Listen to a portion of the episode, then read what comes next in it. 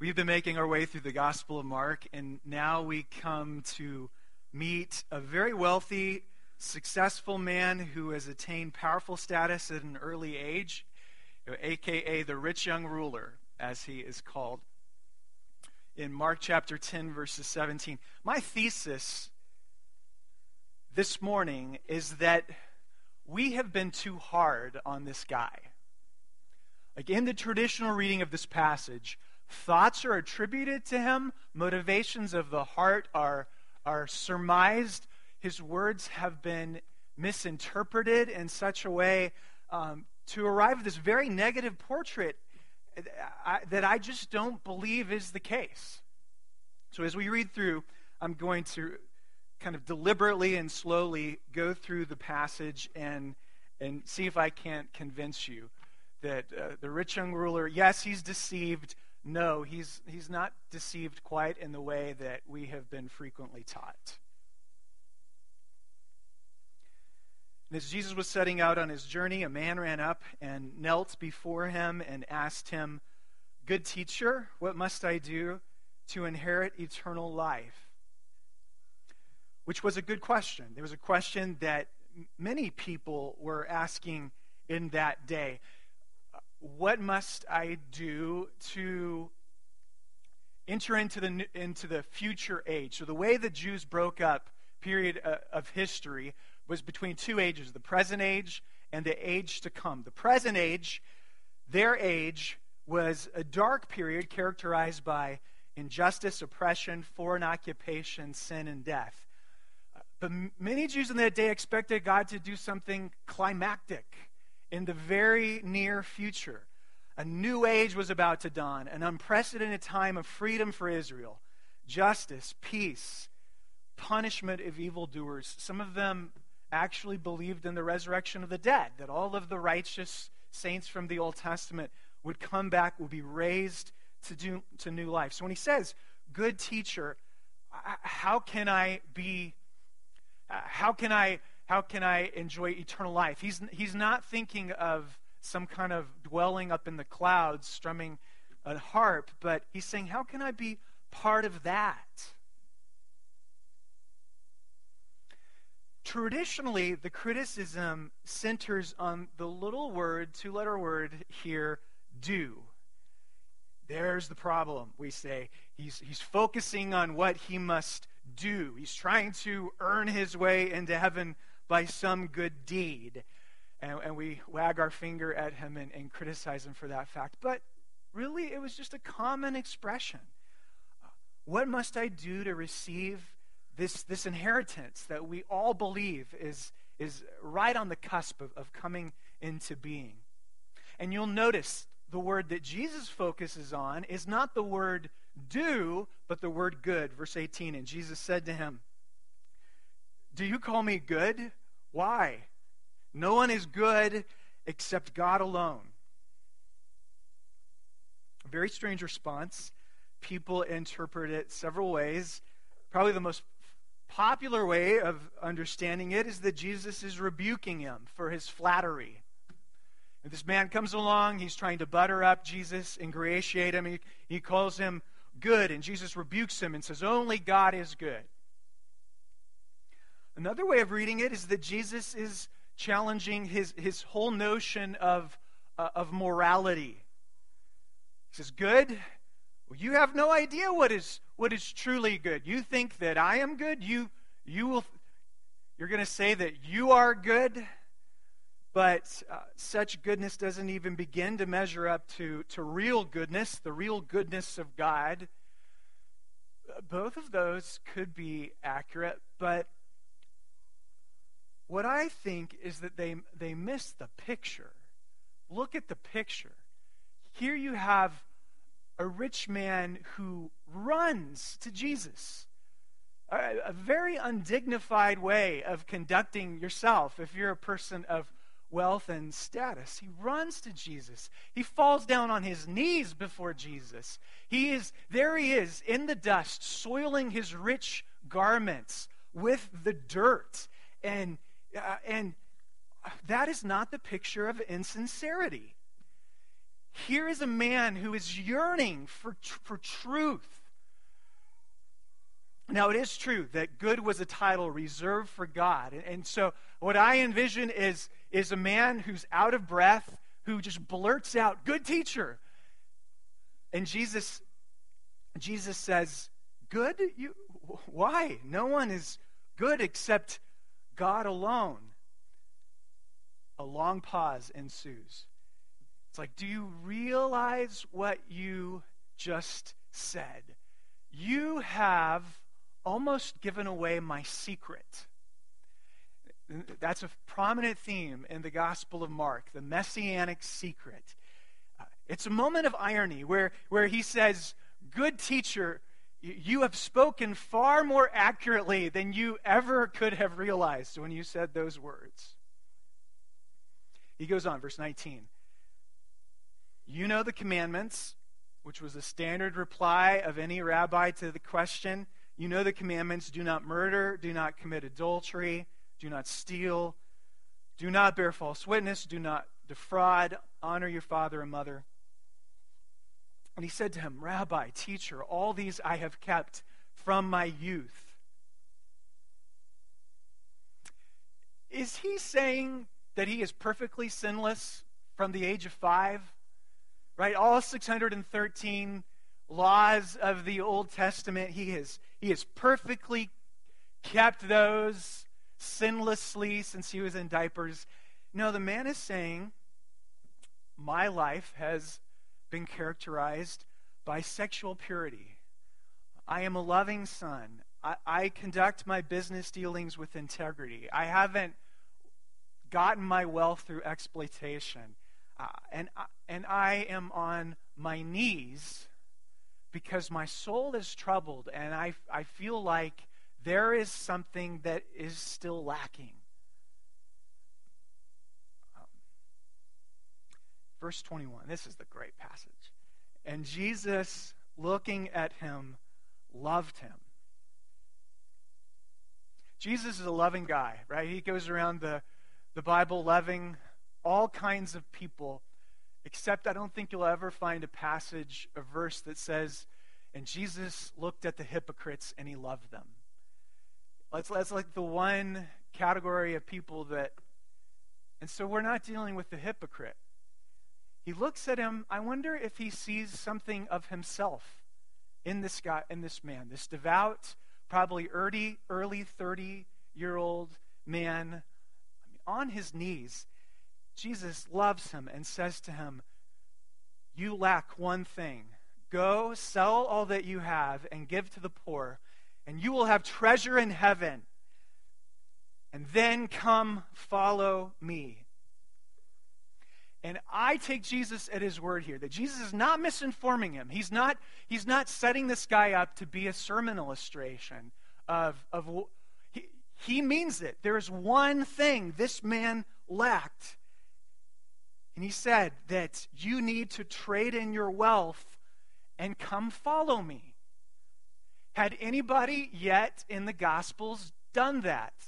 The answer is yes. There were 12 men who were there following Jesus, who had given up uh, Peter, James, John, Andrew, Philip, Thomas. They had left their possessions behind. They had said goodbye to their families and homes, and they decided to become Jesus Christ's disciple believing that in so doing, he would lead them into the life of the age to come. So, what Jesus does is he looks at this guy who has an average annual wealth of salary of a million dollars and says, The one thing you lack is you have to become poor and join us. Those 13 men had voluntarily embraced poverty. They were sleeping on the ground outside at night. Sometimes we, we've read in the story how they didn't have food. They'd be walking around the edge of the fields picking the heads of grain because they didn't have anything to eat. They didn't have a donkey, apparently, to travel into the city of Jerusalem with. They had little more than the shirts on their back. And Jesus says, Come and join us. Trade in what you have for a place in our company, for uh, the fellowship of, of the ring, the fellowship of poverty and persecution. That's what he's calling him to. Can you leave the penthouse behind? And he can't. Verse 22 Disheartened by the saying, the man went away sorrowful, for he had great possessions. After he left, Jesus looked around and said to his disciples, How difficult it will be for those who have wealth to enter the kingdom of God. And, the disciples were amazed at his words. But Jesus said to them again, Children, how difficult it is to enter the kingdom of God. It is easier for a camel to go through the eye of a needle than for a rich person to enter the kingdom of God. That is another way of saying to enter into the age to come. Verse 26 And they were exceedingly astonished and said to him, Then who can be saved? Jesus looked at them and said, With man it is impossible. Impossible. But not with God. For all things are possible with God. Then Peter began to say to him, See, we, we have left everything and followed you. Jesus said, Truly I say to you, there is no one who has left house or brothers or sisters or mother or father or children or lands for my sake and for the gospel who will not receive a hundredfold.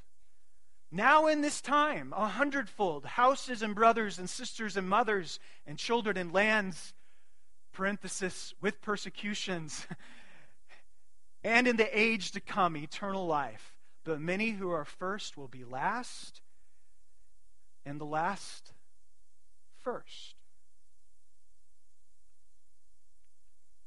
So you, you get the idea of how I read this passage. Some people see here a flattering, self righteous man who is trying to earn his way into heaven by his exemplary moral record. And the common view in that day about wealth and economics is that if you were wealthy and you were a Jew, most likely the reason you were wealthy is because you were, you were a, a morally upright and, and, and, and proper Jewish figure. And so here we have, we have the worst of self righteousness. This man boasts that he's kept all of the commandments, and Jesus looks him in the eye and says, Really? Really, go sell all your possessions and give it to the, to the poor. Because Jesus knew not only had he not had he he hadn't kept all the commands, he hadn't even kept the very first commandment, which is, Thou shalt have no other gods before me. This man, in 60 seconds, Jesus was able to read him like a book peer through his, his divine stare into the man's heart and realize that this man worshiped his money. So the traditional reading is that it's an example of Jesus preaching the law to the man. Uh, and that is one of the uses of the law, commands. Romans 3:20, one of the purposes of the law is to convict us of our sin. To show us, to awaken us to our own sinfulness and the fact that we can never be good enough to merit eternal life, and if we're trusting in, in, in any of our own personal merit, uh, we, we, we fail to live up to God's standard. And so Jesus preaches the law and helps him, helps him feel, tries to help him feel his need for grace and forgiveness. Which is all in principle true. I just don't think that that is what's, what's happening here. If you've been around the church long enough, then you're probably familiar with the Kennedy question, named after D. James Kennedy, famous pastor of Coral Ridge Presbyterian Church in, in Florida, who he wrote, he wrote up an evangelism curriculum called Evangelism Explosion. Kennedy question is one of those litmus test questions you ask somebody before you share before you share the gospel with them. If you died tonight, and you were standing before God and God were to ask you, Why should I let you into heaven, Brad? How would you respond? That's the question you asked. The Kennedy question was one that I learned when I was a student at the University of Arizona with Campus Crusade for Christ. We would ask that when we would go out on onto the campus to share the four spiritual laws with people. And inevitably, we'd always hear the wrong answer. What's the wrong answer? If you've been around around church long enough. The wrong answer is that, well, I'm a pretty good guy. I, I haven't murdered anybody. I haven't stolen anything. I've tried my best to, to lead a moral life. And, and sirens are going off ab- above their head and flashing red lights, right? Wrong answer. I remember taking going home on a Christmas break and sitting down with my mother and my father and my sister individually and asking each one of them the Kennedy question. Wrong answer. Well, there are plenty of people in our church who would say, I used to give the wrong answer. I grossly overestimated my own moral goodness, and I grossly underestimated the, the holiness and righteousness of God. You could use this illustration with kind of any inanimate object, but it works especially well with the sewing needle. Take, pull out a sewing needle this afternoon. What you will see is to the human eye, a sewing needle is absolutely pristine, perfectly cylindrically silver and shiny. I mean, it looks perfect. How did a human being create this? And yet, when you put it under a microscope, you find it's all pocked and misshapen and, and gnarly and, and ugly. Anybody who gets close enough into a human heart will see the same thing. And Jesus, that's what some of us would say. Uh, probably, hopefully, all of us would say. Jesus exposed me, He exposed that in me. Likewise, I think there was a meteor shower a couple nights ago, if you gaze up into the night sky and you see a star several thousand light years away, you look at it and it's it's rather dull and faded. But but if you fly through the spaceship and you get within an inch of it, you find that it has a brightness and a, and a hotness and all consumingness that, uh, you know, if you thousand light years away you never would have imagined. And, and such is such is the, the presence of a holy God. So, what you come to realize, when you come to realize that your morality and spirituality are just nothing but misshapen, misshapen, pocked uh, pieces of silver compared to God's righteous standard, then you really are ready for the good news. You got to have bad news before you have before you have the good news. And the good news is that God supplies us. In theology, we call it an alien righteousness, a righteousness that is, is not our own, that belongs, not surprisingly, to Jesus Christ, which he credits to you. It is provided to you on the basis uh, as a free gift of God's grace to be, be received by faith. And that is all true. That kind of forgiveness is the greatest thing in the universe, we've discovered. That, that grace is the, the subject of every one of our songs. And I, I say amen to every bit of that. But that is not what's going on here. What this passage is actually about is the woman we prayed for just a few minutes ago. Miriam, how did you say her middle name? Yahya, Ibrahim. And you probably read her story in the news. She was born to a Muslim father who left her and her mother at the age of six.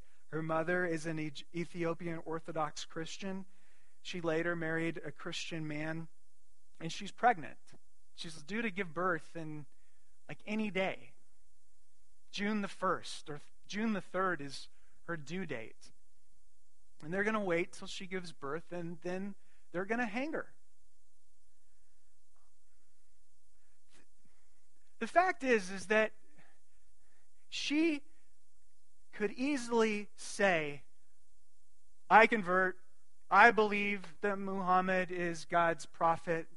Uh, I convert to Islam. Let me go free. The authorities could release her, and she'll sneak out of the co- country in the dead of night be granted asylum in the United States, and she could go on to the set of Good Morning America and say, I was just, fingers crossed, faking it. I never really converted. Not in my heart. I, I've always been a Christian in my heart. But I can't imagine Jesus telling her to do that. I don't know that Jesus ever says, You can give me your heart, but you can keep your life. In her case, you can give me your heart, but you can keep your baby. In order to follow me into the life of the age to come, can't you imagine him saying that you must bid your goodbyes to this little girl in your womb? Like, see maybe two days of her life, potentially, maybe a week of, of nursing her. But you have to say goodbye to that. Goodbye to your husband. Goodbye to your family. You basically have to sell your life. That is what I require for you to follow me. So the question in this passage is not if you died tonight and were to stand before God and he were to ask you. The question is what if Jesus told you to give up the thing most dear?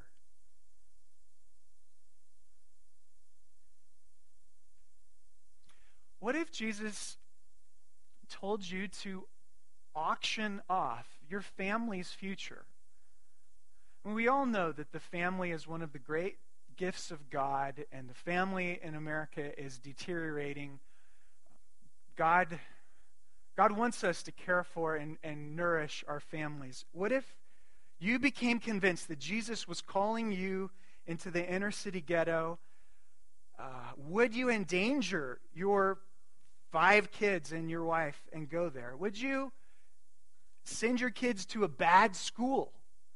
Pull your kids out of school at just the wrong time when your oldest child is about to go into high school? Would you hamstring and disadvantage your kids if you were convinced that that's what he, that that's what he said? You know, maybe it's even more deadly. He's, he calls you to go on an assignment to Jordan or to Palestine or the Sudan, and you're going to be gone nine out of 12 months for the next five years. Your wife is basically going to be spouseless, your ch- children fatherless. If you were convinced that that was the cr- request, would you? You know, often people who have never experienced same sex attraction, who've never felt that before, when you listen to them talk about that issue, and we would all agree that is the buzz issue in, in the culture and the church today. When they talk about it, it sounds like they have no idea how powerful a force that is inside of certain people's souls and hearts. Now, I don't want to make that mistake in the way that I, I phrase this question. Um, but if you became convinced that Jesus in the Bible forbade homosexual, homosexual activity, would you be willing to say no to that for the rest of your life? Would you be willing to leave that scene, that lover, that life? I could say the same thing to a heterosexual couple. If you knew that that relationship you are in, that he said no to it, absolutely not would you be willing to walk away into the, the world of loneliness again? I say this to us as Presbyterians.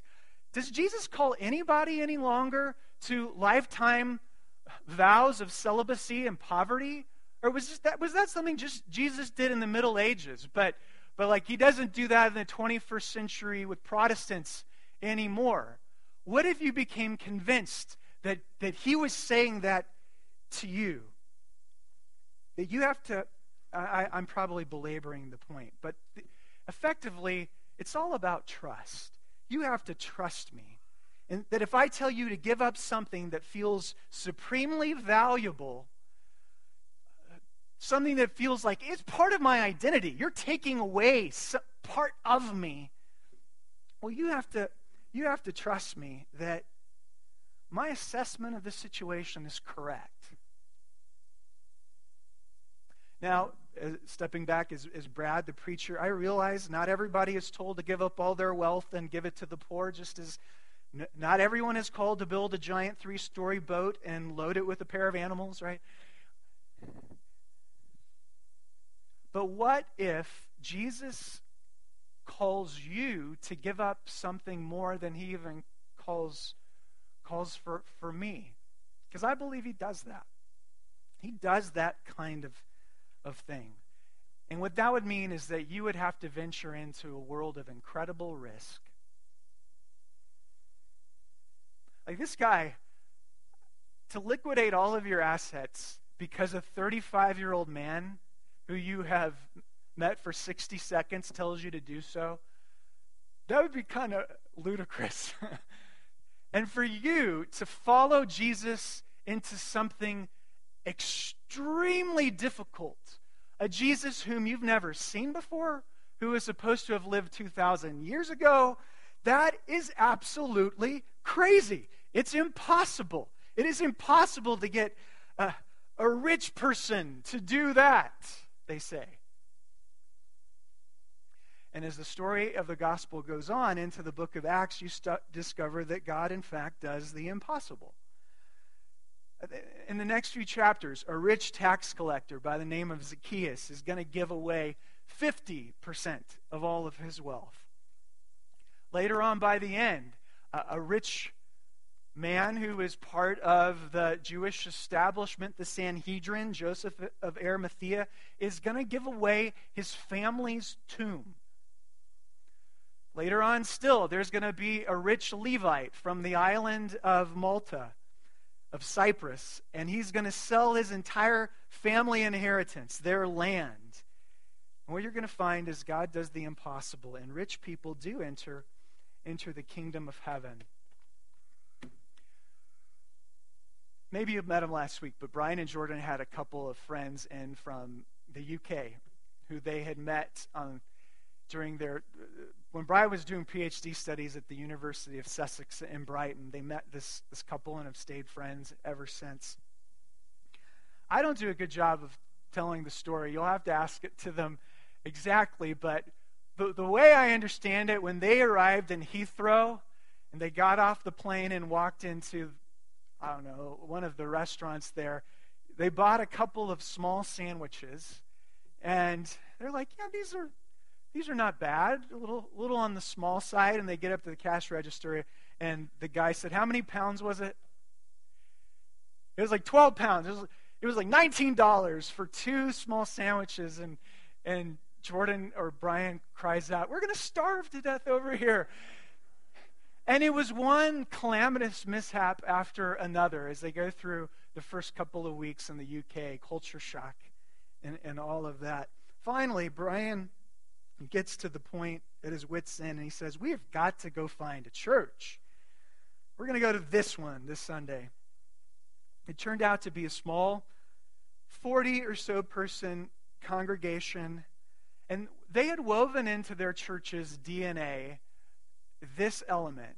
They said that nobody will come to our church without, uh, nobody will leave here without being asked to go to lunch, to come over to our house for lunch afterwards.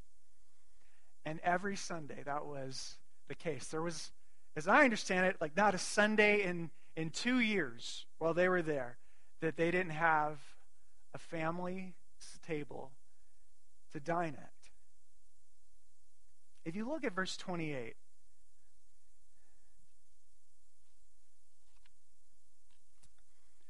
Jesus tells us one of the reasons, one of the ways that God makes the impossible happen. Verse 28, Peter says, Lord, see what we've left everything to follow you. We've, we've, we've done this. Maybe there's almost a tinge of self pity in his voice. And Jesus says, Don't pity yourself, it will not go unrewarded. You're going to turn your, your family farm into mansions of gold in the sky, is not what Jesus says. He says, You're going to turn your family farm in for 100 farms. You're going to turn, give away, give up one mother, and you're going to get 100 mothers. You're going to give up three brothers and sisters, and you're going to get a room full of people and tables on the other side of the Atlantic Ocean, brothers and sisters who are yours forever. That's one of the reasons that, that you need to travel and, and go to Yakima, get out of Boise, go to another country to discover that you've got a hundred mothers, fathers, brothers, and sisters, a hundredfold around the world, and there's always a warm meal there for you. That's the promise. As one person puts it, that no matter how trite the saying go, the saying may sound, it's all true that you cannot outgive God. No matter what these disciples gave away to follow Jesus, it is going to be more than made up for them by what he does next. The community of disciples that would form after the cross and resurrection. He says they will be your support. This is what we see later in the book of Acts. The early Christians would sell off their property to support each other. The, you would lose a family, you would gain a larger family. Today it means that, you, that no Christian should ever have to eat Thanksgiving dinner alone. That no Christian in this place should ever spend Christmas alone. That no Christian who can't pay their gas bill should, should ever go cold then no one will be left uncared for because you have a family. That no sick person will go unvisited in their, in their bed. That no brother or sister in Christ who is stuck behind prison bars, because he says there will be persecutions, but none of them will be forgotten. Because trust me, when you're, when you're breathing your last breath, and you look back on your life as a Christian, you will be able to say that you gained so much more than you ever left behind.